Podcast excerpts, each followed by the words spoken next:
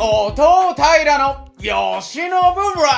イフ。このポッドキャストは自然食品を愛し読書と執筆に明け暮れ山梨県の富士吉田市で吉信のように暮らす男後藤平による独断と偏見で興味の対象を掘り下げ皆様に言霊に乗せてお届けする素晴らしいプログラムです。では恵子さん今日もよろしくお願いします。よろしくお願いします。また後藤平の吉信ライフではリスナーの皆様のリクエストを常に募集していますのでお聞きのポッドキャスト媒体の概要欄に書いてあるメールアドレスに遠慮せずどんどんリクエストを送ってください。タイミングが合えば必ず形にさせていただきます。メールアドレスは yoshino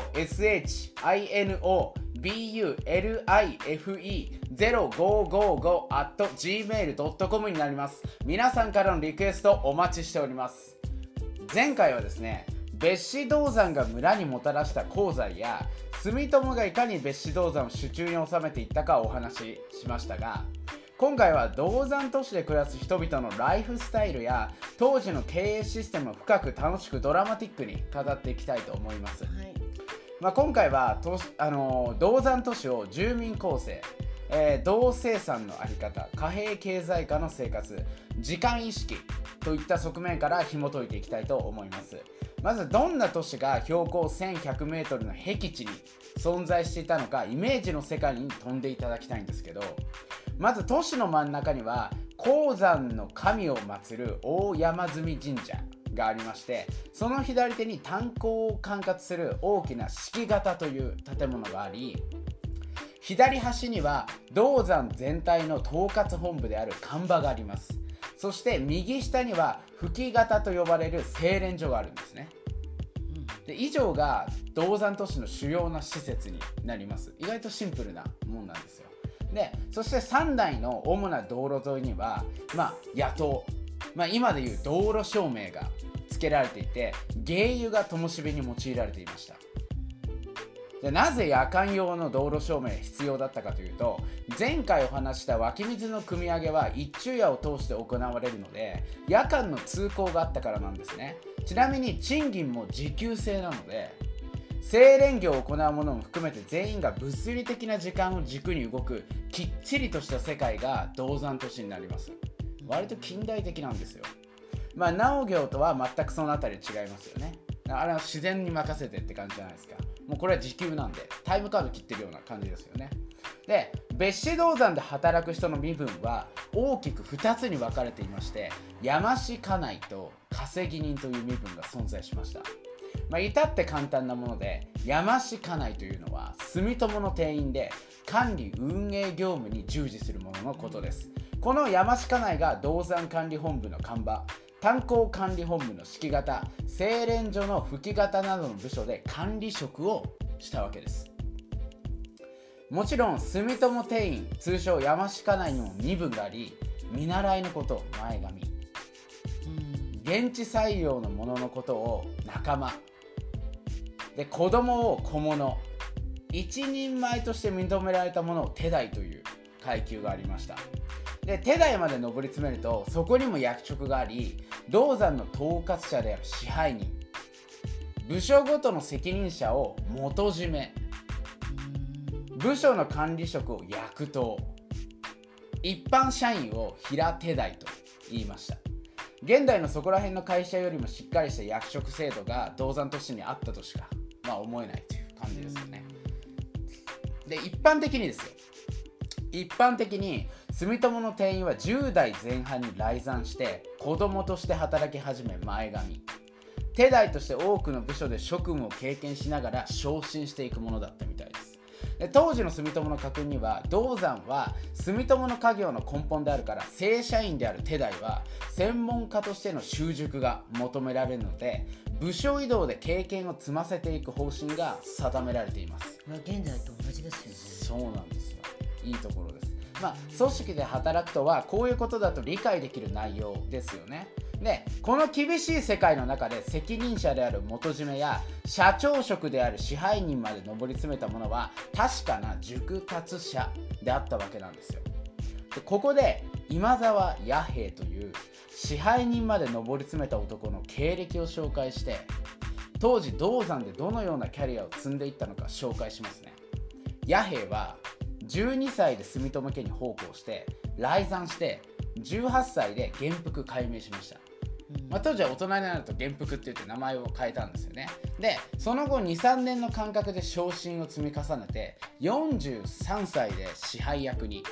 上り詰めたんですが支配役までに経験した役職数は14にも及び若い頃には酒場で働かされたり本当に叩き上げというべきキャリアを送った男になりますちなみに当時は10年勤めるごとに中登りと呼ばれる長期休暇が与えられていて臨時休暇をもらった上で故郷や大阪に帰ることが許されてたんですよ。あの臨時に給料ももらえます。で給料の上がり幅も半端ではなく見習いの時期の時は32銀だったのに対して支配役を退任する52歳の時には3600銀。という報酬を得ていたんです。要は初出勤の120倍の給料ですよ。夢がありますよね。まあ、現代で言えば新入社員が大体年収300万の人が40代後半で3億6000万の年収に跳ね上がる計算ですから野兵の成り上がり方が半端ではないことが分かりますよね、まあ、こういった野兵のような熟練の者が支配人として銅山経営と銅山都市の支配をしていたわけです。ちなみにこんな銅山で暮らす人々はどんな生活をしていたかというと実はこの職人だらけの別紙銅山に似合わない儒学者が10歳から23歳までの多感な時間時期を別紙銅山で過ごし人々の暮らしを監視で残してるんですよ。でそこから分かったのは銅山には無頼の戸が多く非常に治安が悪かったみたいです。で銅山の男たちは強盗を務めとして教え教え受ける余裕もないものが多いとさえ言っていますから閉鎖的な都市で繰り広げられた人間ドラマは、まあ、多分凄まじいものだったんでしょうね。ただ別の見方をした監視も残っていて銅山は鳥や犬の声があちらこちらで聞こえ仲のいい男女が伸びやかに暮らし農業をしなくても食物を食べ糸で布を織らなくても錦をまとっていると吟じてもいるんですよ監視で。で山の上のと鉱山としてこのような豊かな生活が実現できたのは住友による物質供給があったからになりますちなみにどのようなものを住友が稼ぎ人に、まあ、要はアルバイトの人たちに売っていたかというと米白米味噌酒醤油酢塩茶タバコ大豆小豆芸油鉄羽油紙油縄、えー、薄緑で甘紙鍋の約20品目だったみたいです。面白いのが今も会社で仕事に使う道具に関しては経費計算すると思うんですが校内で明かりとして使う芸油や道具に使う鉄は自費で買わなければならなかったんですよ。でちなみに住友は生鮮食品と医療を販売しなかったのでその2つに関しては商人が来山して販売していたみたいです。ちなみに高いものではうなぎまで客人用に売られていたみたいですね。なので浄瑠璃を演じに1850年に来山した、えー、竹本時太夫一行は東山自慢のうなぎをごちそうになったと本に残しています。こう語ると地上の一般都市の人々とそう変わらない精神性で生きていたんじゃないかと思いますがそこはやはり大きく異なっていて人知の及ばない自然という神の力に従わ従わざるを得ない環境下なので多くの祈りを捧げる場面があるんですよ。なので銅山の1年を軽く紹介するとまず正月元旦は年頭礼で祈りで1月2日には大幕と呼ばれる良質な鉱石を飾ったみこしが看板に来て祝儀が振る舞われました。で3日には式型と吹き型のものが出勤。で4日には焼き窯の炊き込み始め。5日に銅の吹き始めが行われて操業開始。1月5日から。で11日にはえー、瓦切りが行われて大大山積神社へ新酒が備えられ、まあ、おみきですよね、みき。が備えられ3月 3, 日は、えーと、節句。9日にはコンピラ宮の祭礼があります。ちなみにこの頃にやっと雪が消えるみたいです。で4月は稲荷宮への祭礼を行い吹き大工に赤飯が配られます。で4月中旬には晩鐘の花見があり銅山役人に贈り物をしました。で下旬には香川のコンピラ宮に第3人の派遣が行われます。ちなみに年末にも行われるそうです。で1月5日は端午の節句。5月16日にえー、式型化石人に酒が振る舞われ、えー、若宮祭礼におみきが贈られました。6月は書道具の土用干しが行われ12日には観音堂の大般若経の土用干しが行われました。ちなみに土用干しというのは虫やカビを防ぐために行われるもので太陽光線で殺菌消毒することを言います。で6月13日には祇園祭。6月の13から14に竜王宮祭。14から15に三神宮祭。それらと並行してボンド準備をして15日以降には蔵の整備やすす吐き、まあ、排水路の掃除が行われたみたいです。で6月までの半年間でこの再事業です